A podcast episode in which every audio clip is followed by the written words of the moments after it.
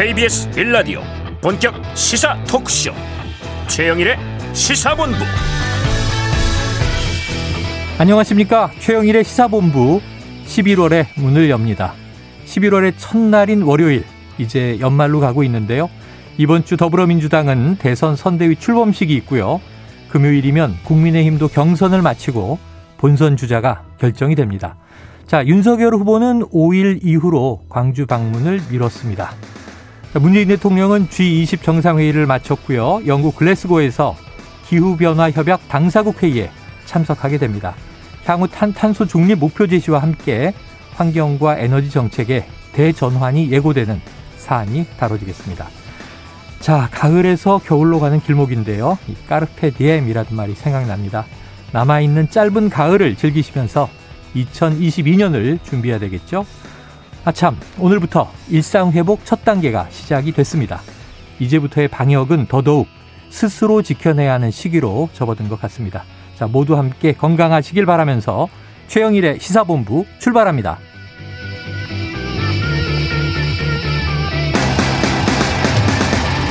네, 1부에는요, 오늘의 핵심 뉴스를 한입에 정리해드리는 한입 뉴스 코너 기다리고 있고요. 2부 10분 인터뷰에서는 국민의힘 대선 경선 후보인 유승민 후보가 직접 출연하겠습니다. 막바지에 이른 국민의힘 경선 레이스와 관련한 이야기 나눠보도록 하죠. 자, 이어서 주간 이슈 먼데이 국제본부도 준비되어 있습니다. 한 입에 쏙 들어가는 뉴스와 찰떡궁합, 디저트송 신청 늘 기다리고 있으니까요. 오늘 뉴스에 어울리는 노래가 있으면 문자 샵 9730으로 자유롭게 보내주세요. 선정되신 분께는 별다방 커피 쿠폰을 보내드립니다. 많은 참여 부탁드리고요. 짧은 문자 50원, 긴 문자 100원입니다.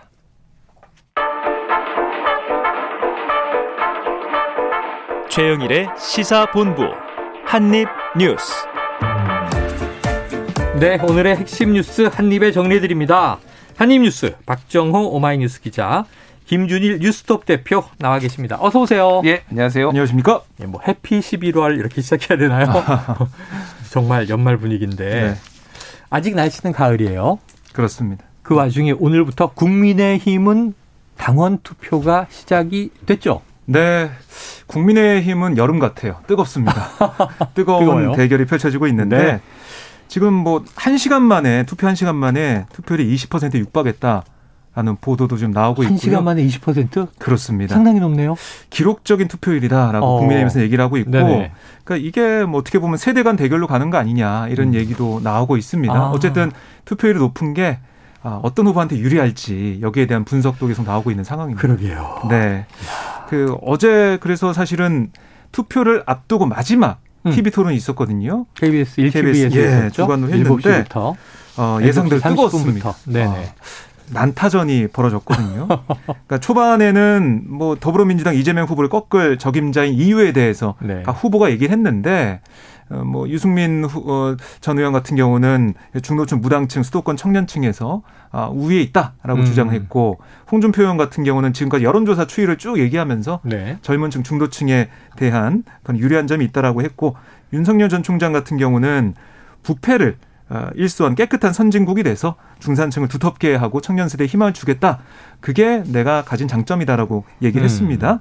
그다음에 원희룡 전 제주지사 같은 경우는 이재명을 궁지로 몰아 넣고 있는 뭐 이른바 대장동 1타 강사 뭐 이런 것들 아마 얘기하고 있는 것 같은데 네. 그런 면에서 내가 이재명 후보를 꺾을 수 있다라고 강조를 했어요. 근데 사실 이런 정책 대결 이런 거보다 각 후보 간의 공방. 네, 신경전. 네, 신경전. 심지어는 또 인신공격. 여러 가지 또 볼 수가 있었는데, 네. 사실 이 398, 뭐, 꿔준 표, 뭐, 빈깡통, 이런 단어들이 등장을 했습니다. 잠깐 설명해 드리면, 네. 홍준표 의원이 윤 전 총장의 확장성과 관련해서 최근 398이라는 얘기 들어봤냐? 20대에 3%, 30대에 9%, 40대에 8%. 그러니까 20, 40대 이런 낮은 지지율로 본선 출입이 어렵다. 윤 전 총장을 겨냥을 했고요. 그리고 이 고발 사주 의혹에 대한 여론조사 결과 윤석열 후보의 책임이 있다가 47.1%, 윤 후보에 대한 정치 공격이다가 33.3%. 이거 봐라. 네. 윤 전 총장 불안하다. 이렇게 얘기를 했는데 윤 전 총장은 아니 희한한 통장 뽑으셨다. 이렇게 반박하는 모습. 네. 수준도 표서 해달라라고 얘기했고, 꿔준표가 왜 나오게 됐냐면 아니 민주당 지지층의 지지율 내가 9%라면 윤석열 전 총리가 얘기한 거예요. 홍 의원은 한 50% 된다. 그게 본선 가면 홍준표라고 얘기 안 하고 소위 꿔준표라고 해서 다 민주당으로 간다. 도로 간다. 그렇습니다. 밀려준 표다. 네. 그리고 원희룡 전 지사는 홍준표 의원을 향해서 정책 이런 게 없다. 빈깡통 아니냐. 네. 뭐 이런 얘기까지 했습니다. 계속 그걸 공격을 하고 있었어요. 네. 자, 이 김 대표님 주말에는 뉴스 안 보시죠? 아니, 봅니다. 아, 보세요? 보긴 보는데. 그냥 금요일에 여기 왔다 우리 헤어질 때 네. 너무 밝게 나가시는 게 이제 캠핑을 가세요, 주말에. 예, 캠핑 다녀왔어요. 예. 그래도 이 저 토론회 어제 보셨어요? 예. 토론회는 봤습니다. 어떻게 보셨습니까? 토론회는 사실 마지막이잖아요, 이제. 그렇죠. 그러니까, 마지막이었죠. 예, 뭐 총력전을 펼치는데 비교적 부메랑이 될 만한 발언들은 좀 삼가한다. 몸조심을 하면서 그래도 이게 네네. 매우 뜨거웠지만은 조금 이제 몸살이는 게 굉장히 보여졌고요. 수위 조절을 했군요. 예, 예. 제가 뭐 다른 방송사의 유력 뭐 매우 대선 지금 국민의힘 4명 중에 1명인데 네네. 인터뷰를 이제 하기로 한 다음에 질문지가 오가는 과정을 좀 얘기를 들었거든요. 그래요. 이게 비사네, 비사. 뭐 대단한 건 아니고 네. 절대 말실수가 나오면 안 되기 때문에 이런 질문은 절대 하면 안 된다라고 해서 두세 번 이렇게 고사를 하고 왔다 갔다 하는 정도로 지금 말실수를 안 하는 것에 지금 각 후보들이 총력전을 펼치고 있다라는 거예요 지금. 아 그래요? 저희는 2부에 유승민 후보 나오는데 그런 게 전혀 없었어요. 아무거나 다. 유승민 후보는 또 워낙 다 받아주겠다. 자신 있어 하는 분이니까. 그럼 이 후보가 아니고 다른 후보 중에 한 분이었나 보다. 네, 지금 윤석열 후보가 광주 미룬 것도. 네. 이거가 가서 얻는 거보다 그렇죠. 만에 하나 여기에서 실수해서 아차하면은 그냥 나락으로 떨어질 수도 있다. 네네. 이런 좀 부담감이 있어서 미룬 거예요. 그러니까 전체적으로 지금 몸조심하는 분위기고 진짜 알 수 없다. 진짜 알 수 없다라는 게 지금 투표율이 이렇게 높다라는 거는 진짜 정말요. 적극적 투표 지지층과 의사층이 굉장히 많이 지금 들어왔다라는 거잖아요. 그렇죠. 근데 이제 그 지난주에도 잠깐 얘기를 했지만은 50대 이상이 65%거든요. 근데 50대 이상이 윤석열 후보 지지가 많기는 하지만은 투표율은 지금 2030, 40이 상대적으로 높을 것이다. 홍 네. 후보가 그렇다고 본다면 진짜 알 수 없다. 뜨거워 보이는 것. 어느 쪽에 유리할 것인가. 그래서 이제 원래는 내일 2일경에 이제 아까 언급하신 대로 윤석열 후보가 광주 방문하고 이 사과하지 않겠는가. 근데 네. 이게 진정성 문제가 또 논란이 되지 않겠는가 했는데 자, 5일 경선 마감 이후로 미뤘다고 합니다. 또 이제 경선 결과에 따라서 어떻게 달라질지 변수들이 있는 것이죠. 네. 자, 이게 투표 첫날 1시간 만에 20%를 넘겼다. 어떻게 될지. 자, 이 책임당원 투표 혼전의 혼전. 그리고 이제 이 3일과 4일. 지금 수요일과 목요일에 국민 여론조사가 그렇습니다. 있는 거죠? 네. 국민 여론조사와 함께 지금은 책임당원 모바일 투표거든요. 네. 1, 2일. 안 하신 분들에게 ALS 투표를 할 수 있게 그런 기회가 주어집니다. 저는 지금 투표율이 높은 게 어떻게 보면은 젊은 층이 좀 많이 참여했다고 볼 수도 있는데 네. 중요한 건 3일 사이 ALS 투표 같아요. 네. 그때 아무래도 노년층이 많이 참여할 수 있게 될 걸로 보이는데 모바일 투표에 좀 덜 익숙한. 그렇습니다. 그때 만약에 투표율이 또 많이 올라간다. 그러면은 또 윤 전 총장한테 유리한 게 아니냐 이런 해석도 네네. 나올 것 같고요. 지금 참 알 수가 없는 그런 상황입니다. 민주당 때도 이 선거인단 투표 등 굉장히 투표율이 뜨거웠다. 그리고 네. 이제 막판에 또 대반전도 일어나서 해석도 안 되는 숫자가 나오고 막 그랬잖아요. 도깨비라고 하더라고요. 네, 도깨비라고 불렀죠. 네. 이재명 이제 지사 캠프 쪽에서. 그렇습니다. 그런데 지금 이 국민의힘은 어느 정도 투표율이 넘으면 상당히 좀 높다라고 평가할 수 있어요? 그 지난번 같은 경우는 49%, 50%가 안 됐거든요. 과반이 안 됐구나. 그렇습니다. 네네. 그런데 지금 보면 뭐 60%, 70%까지 얘기 나오고 있고. 민주당도 그 정도 나왔죠? 그렇습니다. 네. 이준석 대표 같은 경우는 70% 넘으면 내가 탄수화물 끊겠다라는 약속도 했습니다. 그래요? 네, 그만큼. 본인 몸에 좋은 거잖아요. 그러니까 그걸 왜 걸어요? 뭐 아파트를 내놓겠다 뭐 이런 걸 걸면 우리가 뭐 진정성을 알겠는데. 네. 어쨌든 젊은 층이나 아니면 새로 들어온 당원들이 어떻게 반응할지. 네. 좀 봐야 될 것 같고 2차 예비경선 때보다 당원 수가 책임당원이 20만 명 정도 늘어났어요. 그러니까 이 표심이 어떻게 작용할 거냐 이게 좀 중요해 보입니다. 자, 한번 투표율과 더불어서 결과의 향방을 지켜봐야 될 것 같습니다. 자, 이게 굉장히 재밌는 게요. 네. 한편 이제 민주당은 지금 조금은 이제 느긋한데 내일 또 대대적인 출범식, 그렇습니다. 선대위를 출범시키면서 잃어버린 컨벤션 효과를 되찾아와야 되는 과제가 있습니다. 네. 그런데 이 와중에 이재명 후보의 로봇 학대 논란, 이건 뭐예요? 로봇을 학대했다? 예, 이게 뭐 일부 언론 보도를 통해서 알려졌고 영상이 돌아다니면서 사람들의 입길에 오르내리고 있는데요. 지난 28일, 그러니까 지난달 28일 경기 고양시 킨텍스에서 열린 2021 로봇 월드. 지난주군요. 목요일경. 그렇습니다. 이 행사가 있었는데. 로봇 월드. 여기에 이재명 후보가 참가를 해가지고 한 참가업체의 사족 보행 로봇. 그러니까 네 발로 걷는 그 로봇을. 그래서 이렇게. 개처럼 생겼는데 그렇습니다. 정말 동물 같더라고요. 네, 근데 그 로봇을 손으로 넘어뜨린 장면. 손으로 이게 편집돼서 올라오고 있어요. 그러니까 이 후보가 로봇이 네 발로 뛰는 모습을 본 다음에 밀어도 안 넘어진다 이런 현장 관계자의 말을 듣고 로봇개를 밀었습니다. 네. 근데 이 버티고 있었어요, 로봇개가. 그러니까 두 손으로 뒤집어 버렸거든요. 넘어진다. 그렇습니다. 그래서 그 힘없이 털썩 뒤집어진 로봇개가 그렇게 있다가 잠시 원 자세로 복귀를 했어요. 다시? 네. 근데 이 영상, 이 모습을 본 일부 언론이나 그러니까 일부 네티즌들이 로봇 학대한 거 아니냐, 로봇개를 학대한 거 아니냐 이런 비판을 좀 하고 있습니다. 그러니까 이제 로봇 시연을 보고 나서 이게 밀어도 안 밀립니다. 그러니까 밀어도 보고. 뒤집어도 보고 그렇게 한 거군요. 그렇습니다.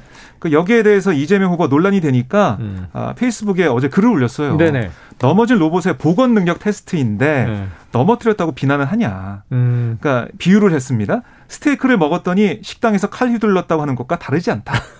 그러니까 임무 수행 중에 외부 충격을 견디고 넘어진 후 자세를 복원하는 능력. 그건 매우 중요한 로봇 능력이다. 그걸 테스트한 거다라고 해명을 했습니다. 이게 동물 학대는 지금 심각한 문제지만 로봇 학대는 조금 이게 낯선 표현이기 때문에 김 대표님한테 한번 여쭤볼게요. 이거 좀 심각한 사안이에요? 해프닝이에요? 이게 이제 이준석 당대표가 예전에 신조어를 하나 뭐 이렇게 정치권에 유행을 시켰어요. 우리 억까 하지 말자. 억까. 예, 억지로까지 말자. 억지로까지 말자. 예, 그래서 이게 사실은 정치권 인사들이 비판을 한 건 아니고 언론에서 쓰고 이제 주로 야당 지지 성향 분들이 이제 조금 학대 논란을 했는데. 일단 이제 이게 왜 이런 게 있냐면은 소위 말해서 이 사족보행 로봇이 개를 좀 닮았습니다. 외형이 완전히 닮았더라고요. 움직임도 그렇고. 로봇 개를 이제 닮았어요. 근데 그래서 머리가 없더라고요. 그거 말고도 이제 그 제일 세계에서 제일 유명한 회사가 그 보스턴 다이내믹스라는 로봇을 만드는 회사인데 이게 지난해 말에 현대차 그룹이 1조 원을 주고 인수를 했어요. 그래서 현대차 계열사예요, 지금. 여기에서 만들어낸 게 되게 유명한 게 아틀라스라는 이족보행, 사람을 닮은 거. 그리고 사족보행이 스팟이라는 건데 유명합니다. 검색으로 뭐 보스턴 다이내믹스나 뭐 아틀라스 스팟으로 검색을 해보면은 발로 차고 밀고 하는 이게 영상으로 와서 이게 조회수가 엄청나요. 이미 그러니까 이게 외부 테스트를 이렇게 이런 충격 테스트, 보건력 테스트를 하는 게 일상화돼 있다라는 거고 이거를 까는 거는 한마디로 좀 너무한다. 제가 보기에는. 왜냐하면 그리고 로봇 학대라는 개념 자체는 학대는 일반적으로 유기체 생명체한테 얘기를 하지 우리가 컴퓨터를 학대한다고 하지 않습니까? 물론 컴퓨터를 너무 많이 써가지고 과열될 수는 있지만은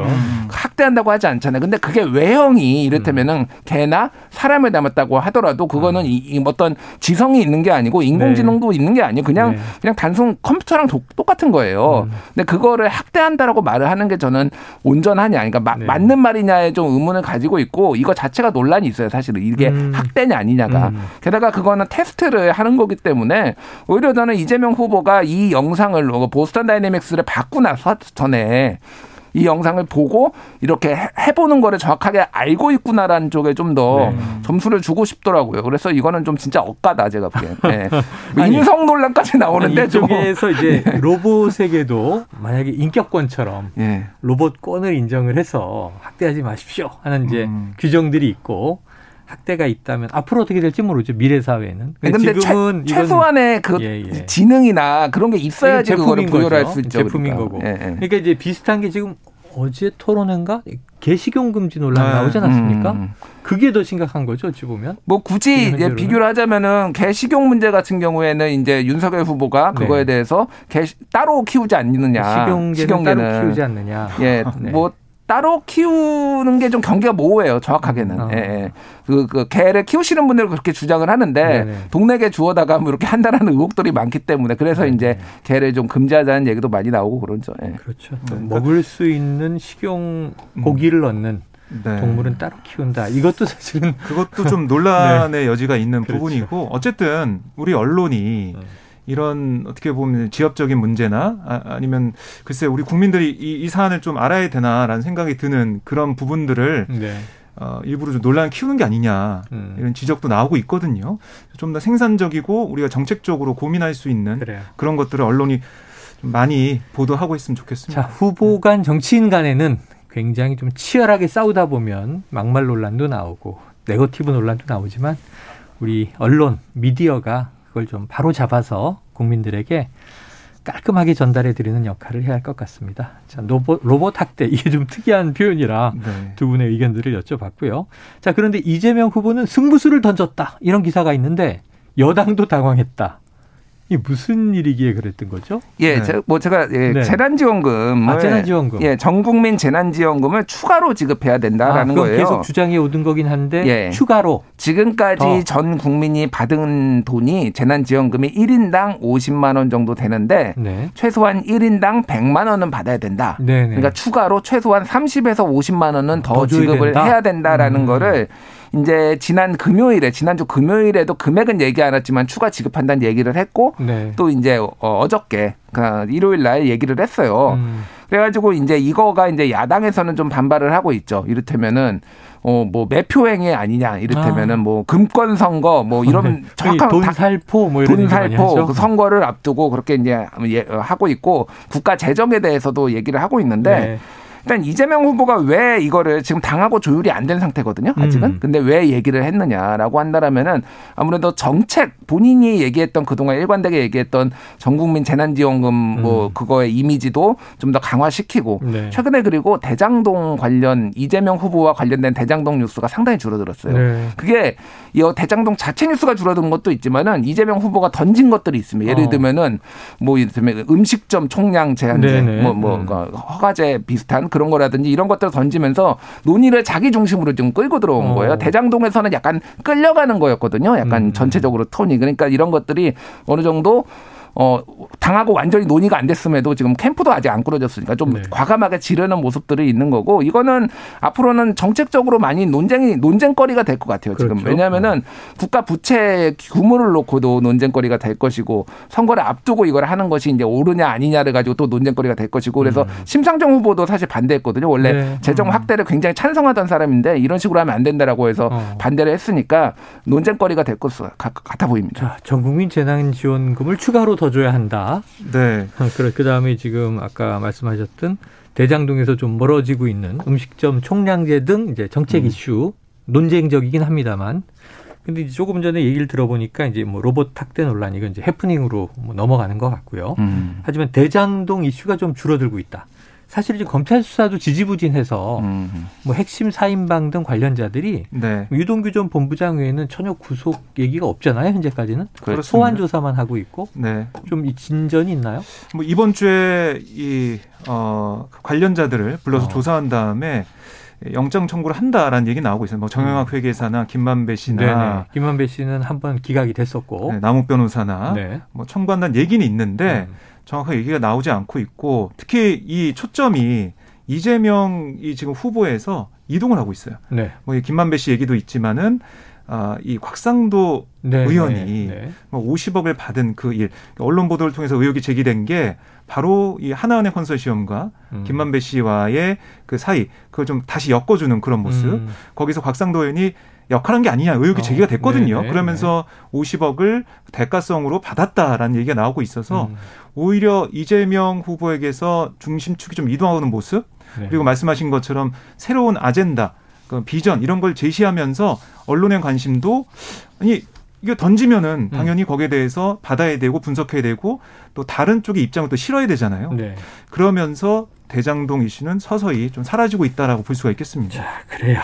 대장동 이번 주엔 또 어떤 이제 새로운 소식이 좀 나올 것인가. 내일은 일단 더불어민주당의 대선 선대위 출정식. 그렇습니다. 그리고 금요일에는 계속 말씀드리지만 국민의힘 이제 경선이 마무리되면서 본선 주자가 발표될 상황입니다.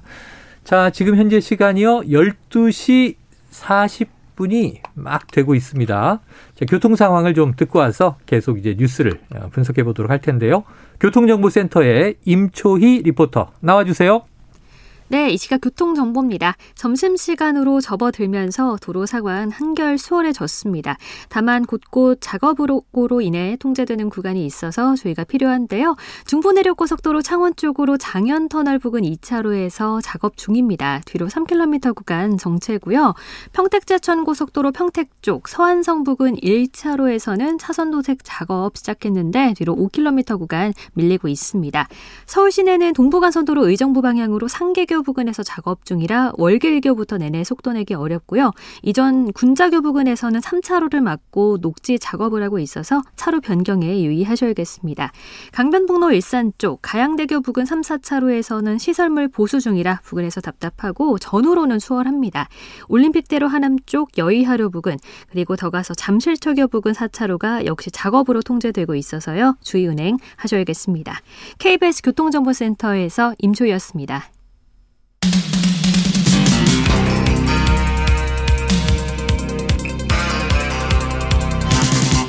최영일의 시사본부.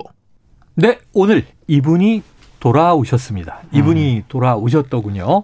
바로 세 번째 대선 출마를 선언한 안철수 국민의당 대표인데요. 자, 오늘 어떤 메시지로 대선 출마를 선언했나요? 예, 오늘 국회 이 앞 잔디광장에서 기자회견하면서 대선 출마를 선언했는데요.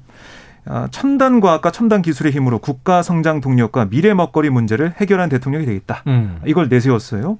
그러면서 대선 출마 주제를 준비된 미래, 시대교체 안철수 이걸 내세웠습니다. 그러니까 정권교체를 넘어서 더 좋은 대한민국 만들 수 있는 대통령, 그 주자가 바로 나다라고 강조를 한 거고요. 네. 특히 이제 여야의 기존 대권주자들을 계속 비판을 했는데 국민은 놈놈놈 대선이라고 한다. 나쁜 놈, 이상한 놈, 추한 놈만 있다. 이렇게 네.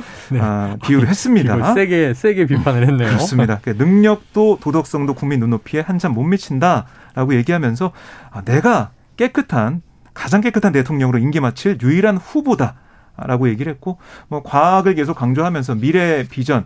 사실 최근 보면은 21세기 들어서서 특히 지금 현재 과학기술이 주목받고 있는데 그걸 내가 잘할 수 있다. 라고 강조를 했습니다. 네. 특히 눈에 띈 게 당선되면 임기 중반에 중간 평가를 받겠다고 있어요. 국민의 신뢰를 50% 이상 받지 못하거나 22대 총선에서 다음 총선에서 제가 소속된 정당이 제1당이 못 되면 깨끗하게 물러나겠다. 이거 좀 눈에 들어오는 약속을 또 했습니다. 그래서 여야 각 후보들을 비판을 하면서 어떻게 보면 허점이라고 할까요? 그 중간지대에 파고드는 모습 보였다라고 볼 수가 있겠습니다. 자, 세 번째 대선인데. 이번에도 지지를 얻지 못하면 깨끗하게 접겠다. 네. 어느 정도의 좀 이제 목표 지표가 있나요?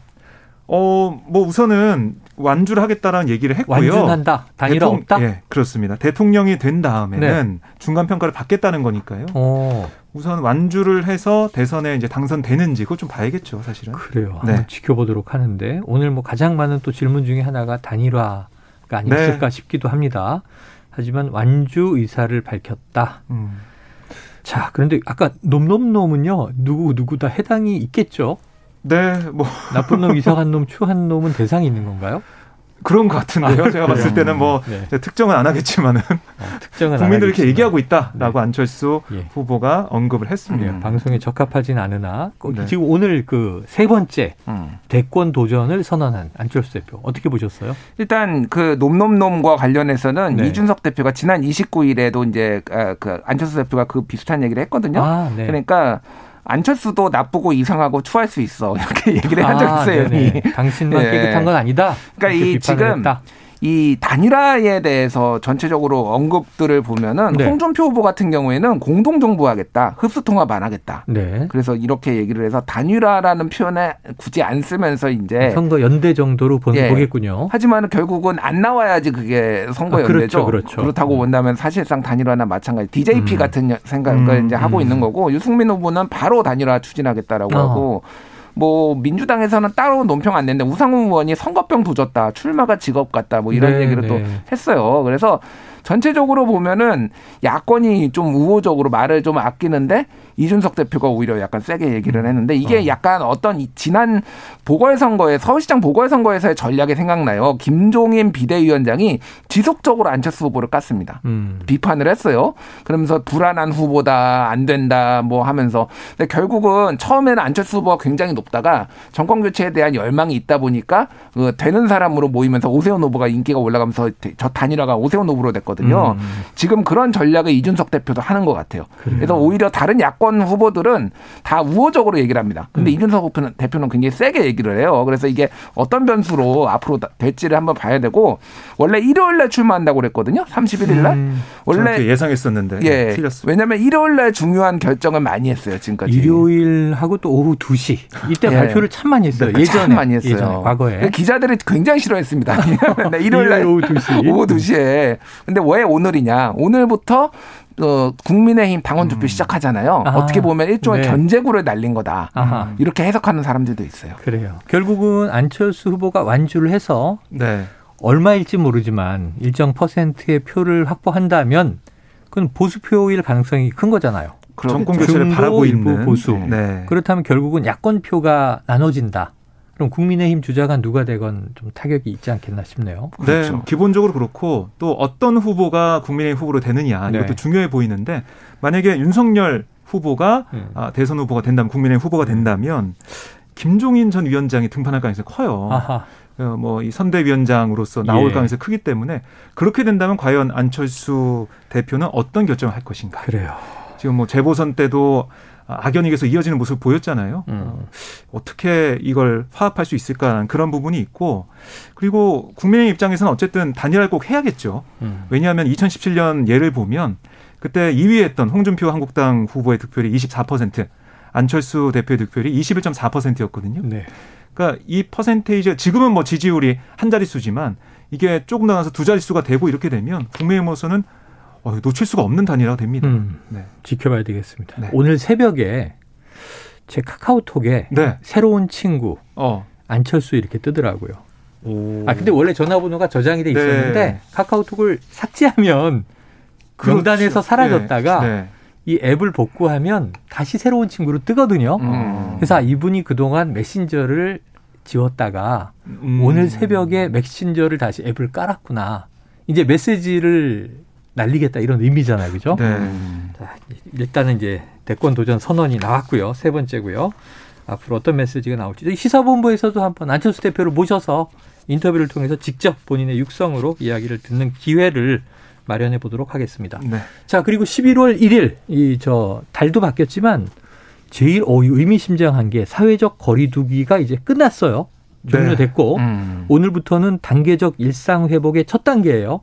그러면 박 기자님 뭐가 달라집니까? 네, 이제 오늘부터 수도권은 10명, 비수도권은 12명까지 모일 수가 있어요. 인원 제한이 많이 늘었네요. 완화가 됐고요. 완화가 됐네. 물론 네. 식당 카페 모임 같은 데서는 예방접종하지 않은 사람 4명까지만 합류할 수가 있습니다. 미접종자는 4명까지. 그렇습니다. 그러니까 수도권에서는 미접종자 4명 플러스 접종자 6명. 6명, 최대 6명. 그렇습니다. 비수도권은 4명 플러스 8명 이렇게 되는 네. 건데 그리고 중요한 부분 소상공인들이 가장 바라였던 부분이 영업시간 제한이었습니다. 아, 그렇죠. 이게 식당, 카페 등 대부분 시설의 영업제한이 풀려서요. 24시간 영업이 가능해졌어요. 네. 이런 부분이 있고 그러니까 유흥시설, 체육시설 같은 경우에는 방역패스가 적용되는데 접종 증명서나 음성 확인제 이게 적용이 됩니다. 접종 증명서는 우리가 휴대폰으로 많이 보여주는 그 앱이나 아니면은 포털 앱. 저 2차까지 맞았고 14일 지나서 이제 백신 접종 완료자입니다 네. 하는 거. 전자 증명서로 가능하고요. 네. 그리고 이 보건소에서 발급하는 종이 증명서나 신분증에 부착하는 예방접종 스티커 네. 쓸 수가 있습니다. 그러니까 이게 좀 헷갈리는 게 음성 확인이실 것 같아요. 이거는 이제 보건소에서 발급하는 문자 통지. 방역 패스 중에 네. 이 접종 완료 증명이 없으면 미접종자의 경우에는 음성 확인서를 제출한다. 맞습니다. 근데 이게 유효기간이 48시간이라 네. 이틀마다 갱신하려면 계속 검사를 받아야 되는 거잖아요. 그렇죠. 근데 이게 어쨌든 이런 유흥시설이나 체육시설 같은 경우는 방역 패스가 적용되기 때문에 네. 접종 안 하신 분들은 보건소에서 발급하는 문자 통지나 종이 확인서 이거 네. 보여줘야 됩니다. 말씀하신 것처럼 통보받은 시점부터 48시간이 되는 그날의 자정까지만 네. 유효해요. 아이고, 그러면 이제 사흘째 되면 못 쓰는 거고. 그렇습니다. 다시 또 받아야 됩니다. 그러니까 그게 나오는 시간이 있잖아요. 그럼 그렇죠, 미리 그렇죠. 내일 뭐 클럽에 간다. 그러면 전날부터 이제 준비를 해가지고 네. 맞고 가서 또 하고 이틀 뒤에 또 맞고 해야 되니까 웬만하면은 백신 접종하시는 게 맞고 이게 네, 방역 패스 이제 백신 패스는 이제 방역 당국에서 공식적으로 방역 패스라고 얘기를 하는데. 지금 백신에 못 맞는 18세 미만은 여기에 해당이 되지 않습니다. 그래서 지금 노래 연습장, 목욕장, 실내 체육시설, 유흥시설, 카지노, 경영, 경마 그리고 뭐 의료기관 면회 갈 때 네. 이럴 때는 꼭 그러니까 무조건 맞아야 되거든요. 맞으면 네. 그걸 보여줘야 되는데 18세 미만이나 건강상으로 백신 못 맞는 사람도 있거든요. 알러지가 있거나. 예, 아니면은 네. 감염됐다가 회복된 사람들도 네. 여기는 해당이 안 된다고 합니다. 예. 그래요. 자. 음성 확인서 미접종자의 경우에는 48시간 유효기간이다. 네. 검사 받고 이게 음성입니다라고 통보받는 또 시간거리도 있고 예. PCR 검사를 받으니까 그렇습니다. 결국은 최대한 가능하다면 정말 의학적인 이유가 없다면 백신 접종을 하시는 걸 권장드려야 될 것 같고요. 네. 앞으로 청소년에게도 확대되고 그죠? 네, 그렇습니다. 또 부스터샷도 이제 시작이 되고. 네, 얀센 이제 예약을 받고 있고요. 네네. 이제 부스터샷을 맞게 되고 예. 50대든 접종을 하게 되고 이렇게 가고 있는 상황이에요. 자, 하지만 이제 의료진들은 상당히 긴장하고 계시더라고요. 당장 오늘 저녁부터 얼마나 많은 분들이 이제 외식하고 그러게요. 그동안 못했던 뭐 비공식으로나마 부서 회식도 하고 네. 그러시겠어요. 아마 24시간 네. 이제 오픈을 되니까 그래서 확진자는 늘 것으로 예상을 하고 있는데 다만 우리 의료 대응 체계가 75%까지 올라가지 않게 중증과 이제 사망률 관리는 철저하게 해야 된다. 네. 이런 흐름으로 보이고 있습니다. 아, 월요일인데 11월이 되니까 뉴스가 쏟아지네요. 역시 정치 뉴스가 많고 앞으로 계속 좀 지켜보도록 하죠. 자, 오늘 한입 뉴스 여기서 정리해 보겠습니다. 박정호 오마이뉴스 기자, 김준일 뉴스톱 대표였습니다. 고맙습니다. 고맙습니다. 고맙습니다. 자, 오늘의 디저트송은요. 3600님 전인권의 돌고 신청합니다. 다시 해가 뜨고 꽃이 피고 다시 돌고 11월 일상이 다시 회복되는 시작 새로운 희망을 응원합니다. 좋은 의미의 돌고돌고예요.